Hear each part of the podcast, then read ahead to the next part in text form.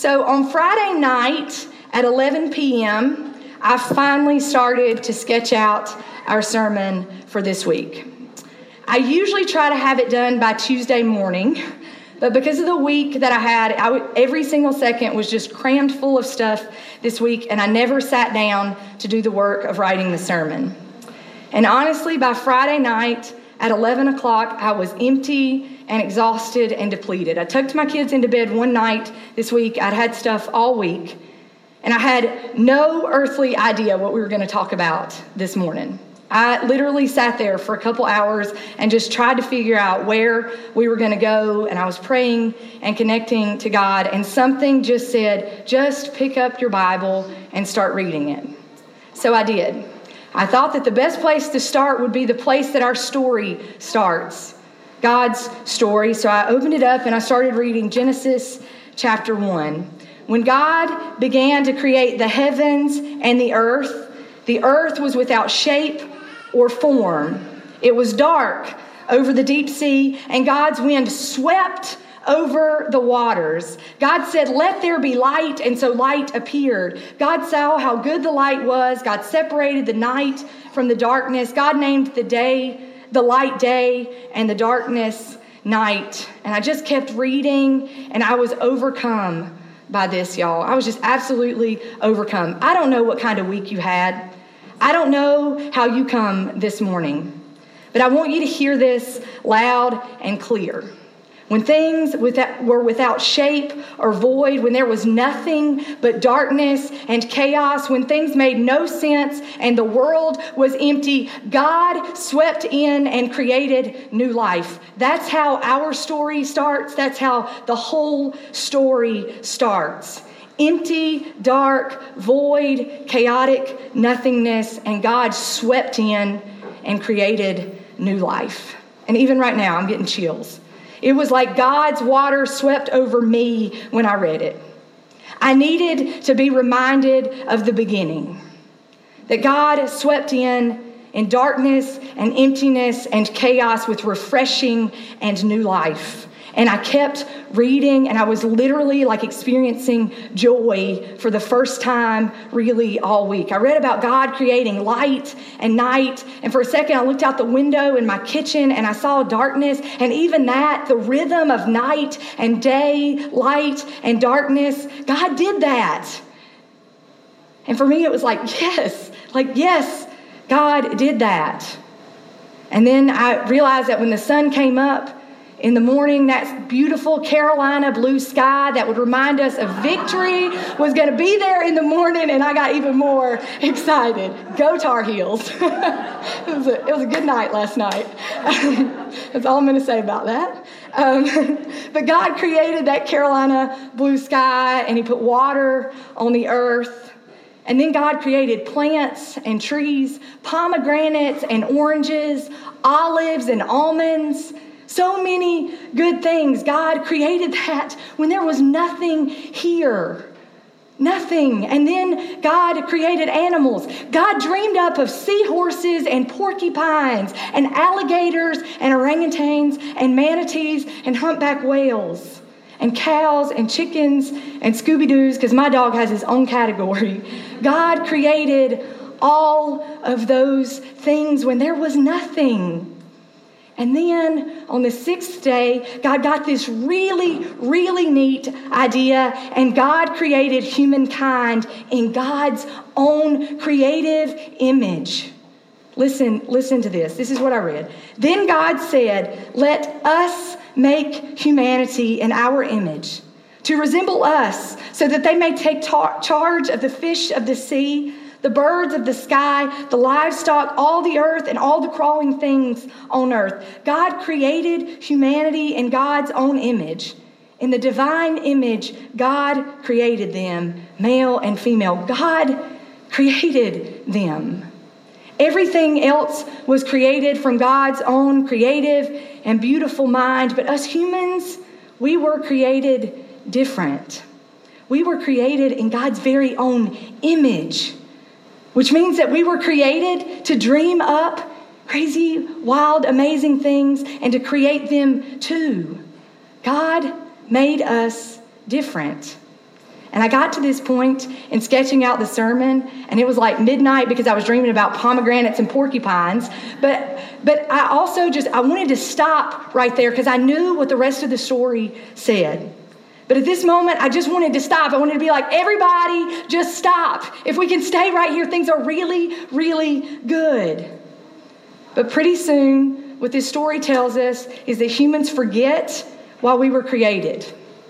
We forgot that we were created to dream with God and to create with God, and immediately we take matters into our own hands and we forget that we were created to create and we start destroying. It doesn't take me very long to forget that we serve such a big and creative and awesome God. It doesn't take very long for me to forget that, even if I start there in the morning. So honestly, I get it. I get why these folks in the early, in the very first days didn't, didn't get it.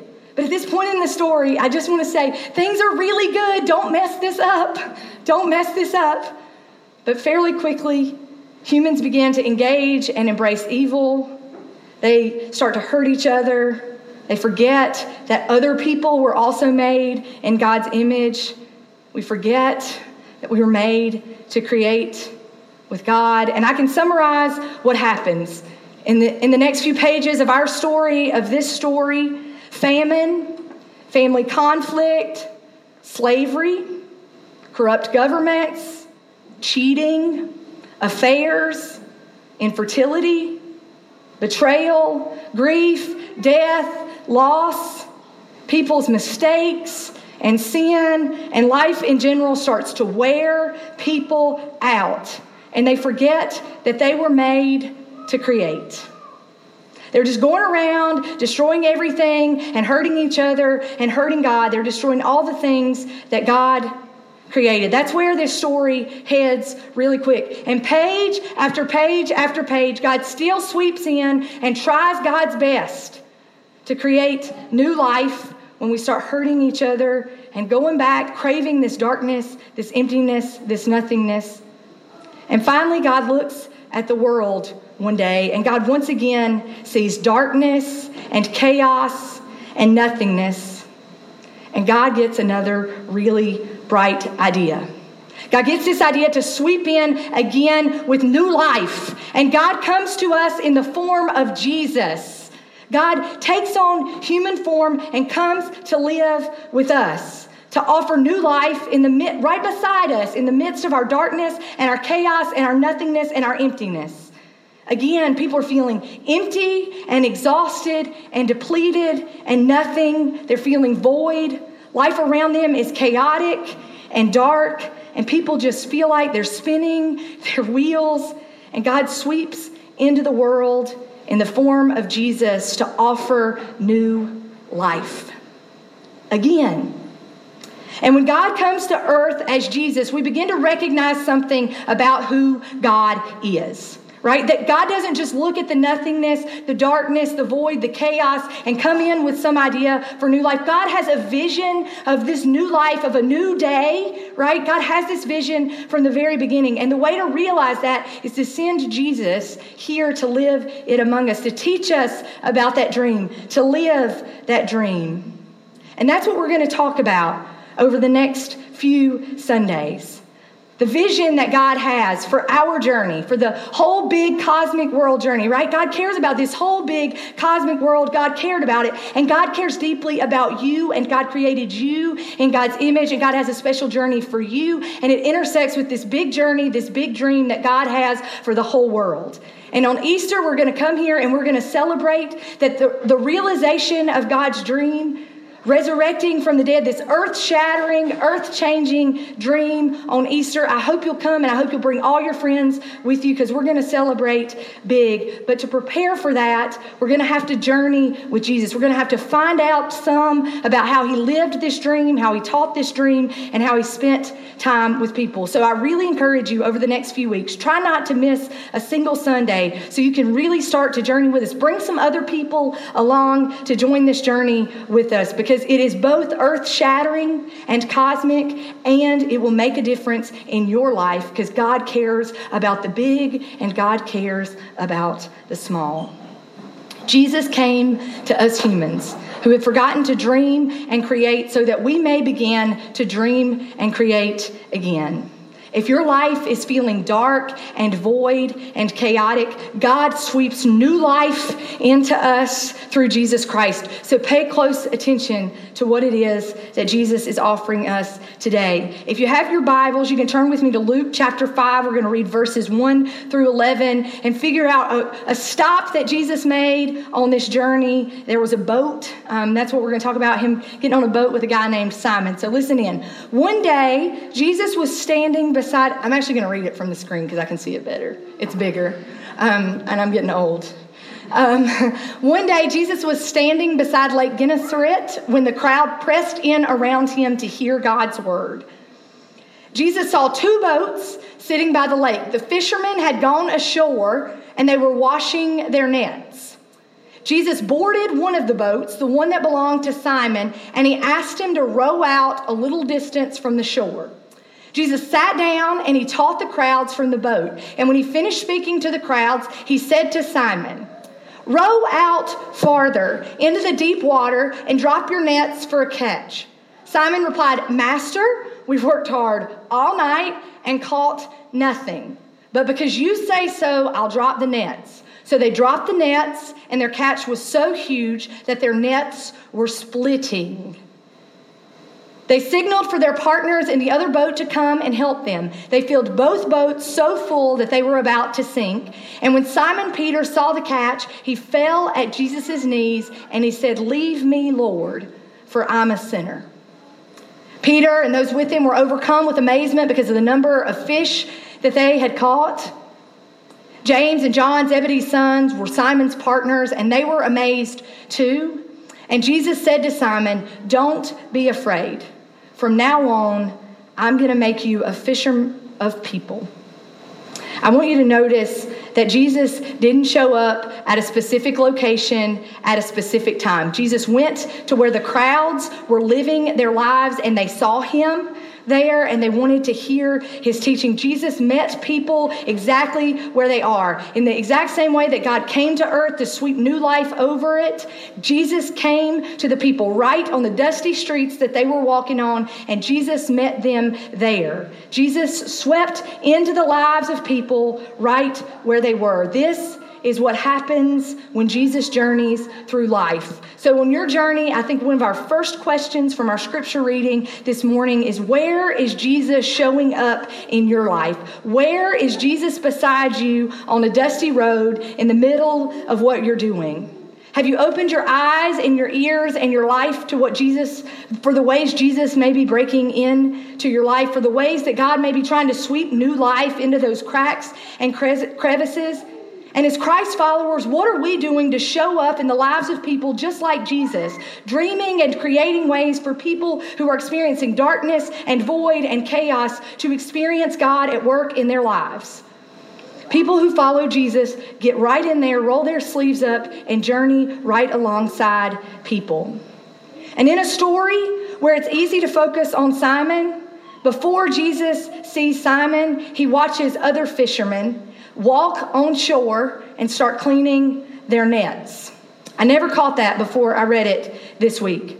We don't know because we we the only words we have are the short are the words that that you have no we have now. We don't exactly know what this scene looked like because this is all that all the words that we have. But I imagine that Jesus recognized these guys get off the boat. Have you seen somebody empty lately? You know what they walk around looking like? Maybe some of you walked in the door this morning feeling kind of empty and worn out and exhausted, and Jesus saw them, and Jesus recognized their emptiness, and that with all the crowds gathering around him to spend time with him, what did he do? He went to Simon, whose nets were empty. He went to the person who was experiencing the most emptiness, and he got on his boat. It would be just, y'all, this is a little weird, I'll be honest. That's kind of the equivalent today of you sitting at a stoplight empty and tired and frustrated because school's going terrible, work's going terrible, parenting's going terrible, life is empty and exhausting and terrible. And Jesus taps on your window and is like, hey, mind if I sit in the passenger seat? That's weird, right? Like you, you should say no if someone does that.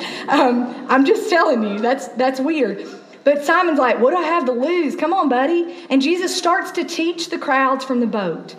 He starts to tell them, uh, teach these crowds stuff. And then when Jesus finishes teaching them, he looks at Simon because he still cares about Simon and Simon's emptiness. And he says, Hey, Simon, will you, will you push out a little farther into the deep water? And by this time, Simon's like, listen, you already bossed me around and told me to take my boat a little bit further off so you could teach these crowds. And now you're asking me to take my boat into the deep water? Are you kidding me? And so what, what we have recorded is, is Simon saying, Master, uh, hold on just a second, it's going to take. Master, we're, we've worked hard all night and caught nothing, but because you say so, I'll drop my nets. And so maybe that's how he said it. Like, because you say so, maybe I'll drop my nets. But if Simon's anything like me, he's like, listen here, you bossy pants. What are you telling me to go out farther into the deep water? I did that all night long and I came back empty. I'm tired and I'm exhausted and I'm depleted. But because you say so, Jesus, I'll go out there a little farther and drop my nets. So let me tell you something. When Jesus when God sweeps in new life through Jesus, it might be a little weird and you might even see it a little begrudgingly. You may you may be like, oh, I'm not sure about this, God. God will say to you, go a little deeper. Go a little deeper and spend your Wednesday morning leading a women's Bible study, even though you've never done that before. Go just a little deeper. God may say, open your home up to make peanut butter and jelly sandwiches for people in our community who are hungry. And you may say, My floors aren't clean, and once I do clean them, I don't want peanut butter and jelly on them. But God may say, Go a little deeper. You may be feeling this inkling, this crazy inkling to help the next generation know about God's crazy dreams and get fired up and inspired to, to help them create those dreams right alongside God. And so you may say, God may say, go just a little deeper and take one Sunday every two months and volunteer with Horizon Kids Ministry. People in our church have said yes to that. Do you hear what Simon did? He rode just a little bit deeper out into the water. God may say at 8 o'clock on the Sunday morning after you've sprung forward, that is the worst idea in the history of the planet. it is not helpful for church planners either, let me just tell you. Um, and, and God may say, I want you to show up at 8 o'clock on Sunday morning and turn an auditorium into a sanctuary where people may encounter God for the first time ever. Go just a little deeper. And God isn't trying to annoy you. God is reminding you what you were created for to dream God sized dreams and to create them. We were made in the image of a God who dreamed and created. That's what we were created for. So let's look just a little bit more at Simon responding to Jesus. He names immediately that there is emptiness, that he has worked hard all day and all night, and his, his nets are empty. He admits to Jesus, This is empty and he puts his nets down, and Jesus doesn't say a word. Jesus doesn't respond to him when he says all this about emptiness. But he puts his nets down, his net down, and then there were so many fish that the boat started to sink. And Jesus still didn't say a single word. He could have said, Simon, you can keep doing things the way you want to, but uh, looks like when you do them my way, your nets aren't so empty. You know? Maybe your nets will, maybe you can keep doing things the way you're doing them. Maybe your nets will have a few fish in them, but you're still going to come home empty and longing for something more. Your heart and your soul may be empty, even if your fish, even if your nets have a few fish in them. But Jesus didn't say that. It's not what Jesus said to Simon because he didn't have to say anything. God swept in with new life, and Simon knew it. He saw it. He caught a glimpse of it. His heart and his body and his soul recognized it. Deep in his soul, he knew God was ushering in new life, and he fell at the feet of Jesus and he said, Get away from me, Lord. I am a sinner. I am not worthy to dream and to create with you. And Jesus says, Simon, what, what so many of us need to hear What's said over and over and over again in the Bible, Jesus looks at Simon and says, Do not be afraid. Do not let fear take your ability to dream and create. Do not fear. Do not be afraid. From now on, you will fish for people. And what Jesus was saying is, it, it may be easy for you to get up in the morning and keep doing things the way that you've been doing them day in and day out. You can get up and keep doing that exact same routine. Pick up your nets, go catch a few fish, come home, wash your nets, and keep going day after day after day. But you're still going to be empty, Simon. But if you keep doing it that way, at least you know what to expect. You have no reason to be afraid. You have no reason to be brave or strong or courageous. Just keep doing that, Simon. But to me, that sounds pretty dark and chaotic and empty. So why don't you follow me, Simon? Journey with me, Simon, and your purposes will be deeper and more meaningful. Can you come with me, Simon? And this week I was reminded of when I was in graduate school. I had to work about 10 hours a week in an established church in Nashville. It was a church that was about 50 or 60 years old. Before that, I worked at a church that was hundreds of years old. Before that, I worked at a church that was hundreds of years old as a youth intern. Before that, I grew up in a church that was hundreds of years old. I knew what to do. I knew what to expect in church life. I was fine doing that. I knew God had called me to ministry despite what other people maybe tried to tell me. I knew that's what God had called me to do, and I was comfortable doing it in an established church.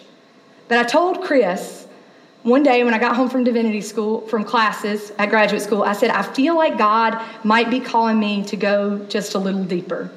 And Chris said, I think God's calling me too. I think God is calling me to do something a little deeper too. And we shared a story about how our hearts may be longing to start new churches, to do something new and different, to, to reach new people, to engage them in a new faith community. And, and we prayed about it for a little bit, and this is how I didn't expect God to answer my prayer. As part of the scholarship that I earned to go to school for that three years, I got a stipend and a full tuition scholarship. And in order to keep that scholarship, I had to participate in an internship program in Memphis, Tennessee. I lived in Nashville. Memphis was three hours from my dogs, my chickens, and my husband, and I was not excited about doing that, but I said yes. And this program didn't place me in the 100 year old churches like it did with the other five people I was in the program with. I was placed in a church, a brand new church that had been chartered six months before I got there, that met inside the women's prison. It was made up completely of women who were incarcerated, except me, the pastoral intern, and the pastor. And I got there. And we set up a classroom that they used all week to help folks as they were preparing to, to re enter into society. We set up a classroom and we turned it into a chapel every week. It was a concrete wall, there were no windows. A, plain floor, plain old chairs, and I went every single day. We did Bible studies there, we did worship once a week there. And I was like, this is the more that I've been praying for, God. Like, this is the new church you want me to participate in. And my first day on the job, when I walked in there, I met a woman named Doll. And Doll had been in prison longer than I had been alive. That was one of the first things that she told me when she saw me. I've been in prison longer than you've been alive. And I thought it might be funny because I was really nervous to say, Does that make you an old church lady here? And that she responded to tell me she'd been on America's Most Wanted twice. And I was like, I should not have said that to you. So I kept my jokes at bay for the rest of the day. Decided that was not the place to say them.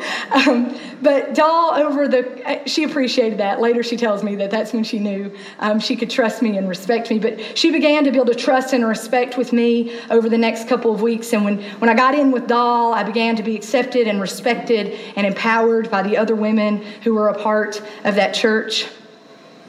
And pretty soon they asked me if I would preach a sermon, if I would share the message during worship. Serving at Grace Place was challenging for me. I, it, it, required me to go into some deeper water to do a little more than I was comfortable with, even when I was tired and exhausted because it was it was long hours. It required just a little bit more of me. But I got there early, and some of the women left their rooms early. We set up worship that day, and I we went through worship, and I shared the message that morning. It was a little different than any place I'd ever shared a message before because there were armed guards in the room. They had to be there whenever there was a meeting, so there was two of them standing in the corner watching everything we did. It was weird to preach a sermon while there were armed officers um, looking at you, but but I shared the message that day, and I got to the end just like I do here most Sundays. I was going to end the message with a prayer, and so I'm literally saying the words, "Will you pray with me?" And Doll stands up in the middle middle of the folks gathered there and she says, Stop,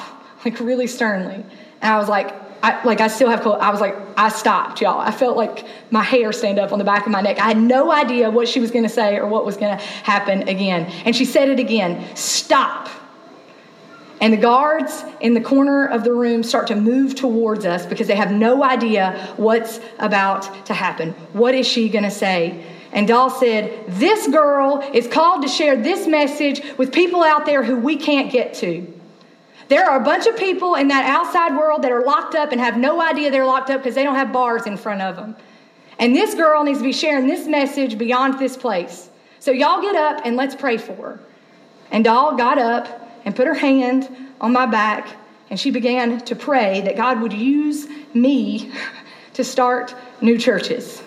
It wasn't even my dream, y'all. It was Doll's dream that people would experience freedom no matter where they were. She knew because she had encountered God that she was created to dream God sized dreams and to roll up her sleeves and figure out every way she could to create them right alongside the people who God had put in her path.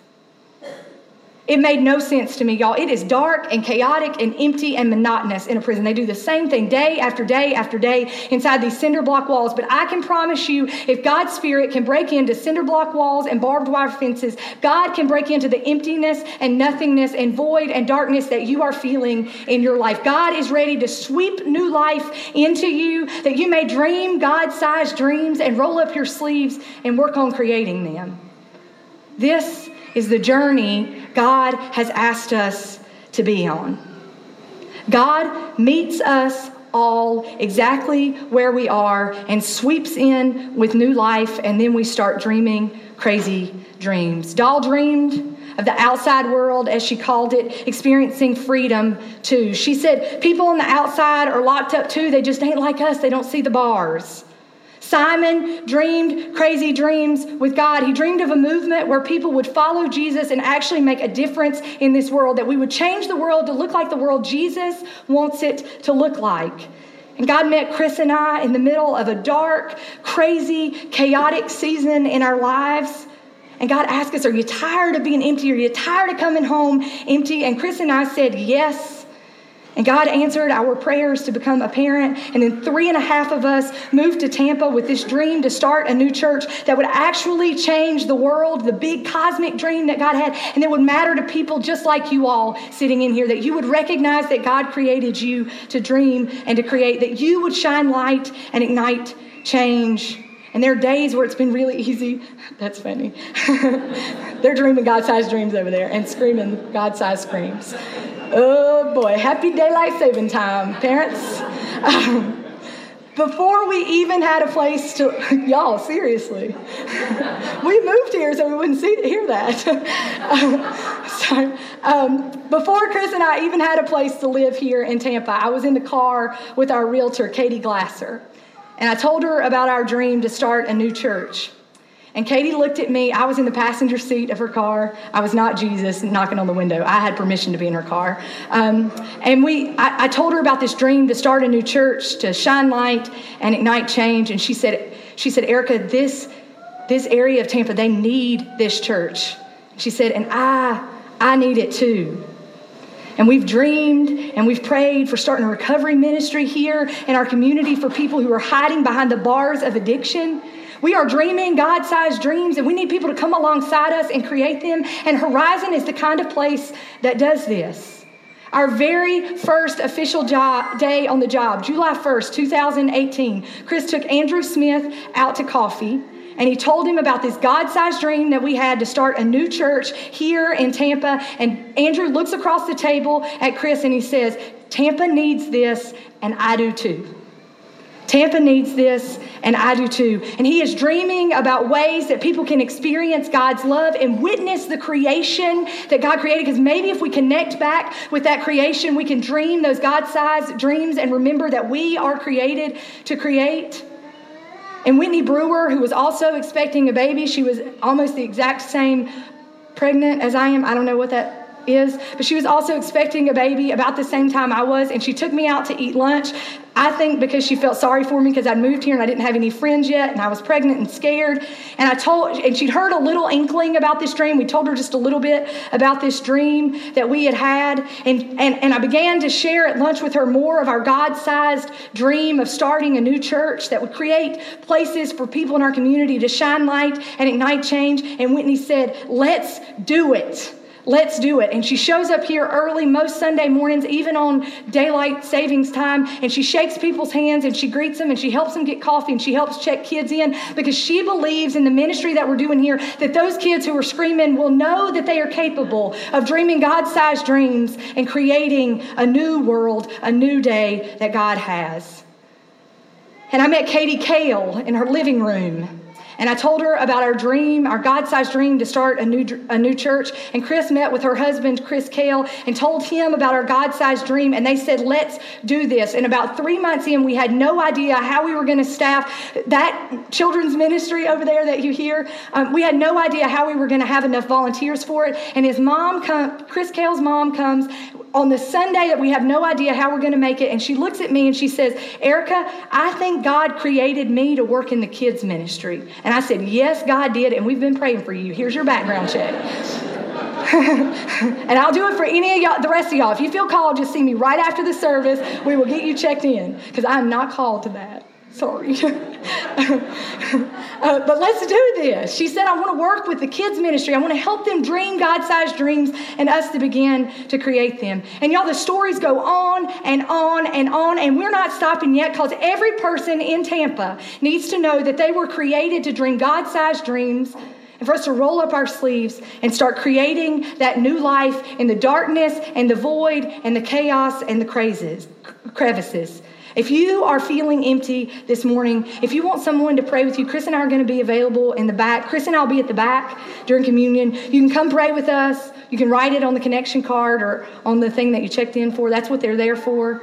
And we look at them, we pray for them every week. But if you're feeling this emptiness and this nudge to do more, if you feel like God's showing up in your life and through Jesus wants to sweep new life over you, you're probably right. And you can get up in the morning and keep doing things the way you've been doing them. But who wants to keep coming home empty? You were created by God to dream God sized dreams and to create with God. And if you are looking for more this morning, don't leave here without figuring out what the next step looks like for you. Will you pray with me? Gracious and loving God, we are thankful we are thankful that you dreamed dreams. You dreamed of us, each of us individually being here, each of those children that are over there, God. You dreamed of them before we even knew. You dreamed of us and you created us. And so, God, I pray right now for all the ways that we forget that we were created to dream and create, God, that you'll just take those things aside from our lives and that you will remind us what we were created for. And as we take this journey with you over the next few weeks, God, we pray that you will turn our emptiness into new life, that you will use us in mighty ways to shine light and ignite change. Amen.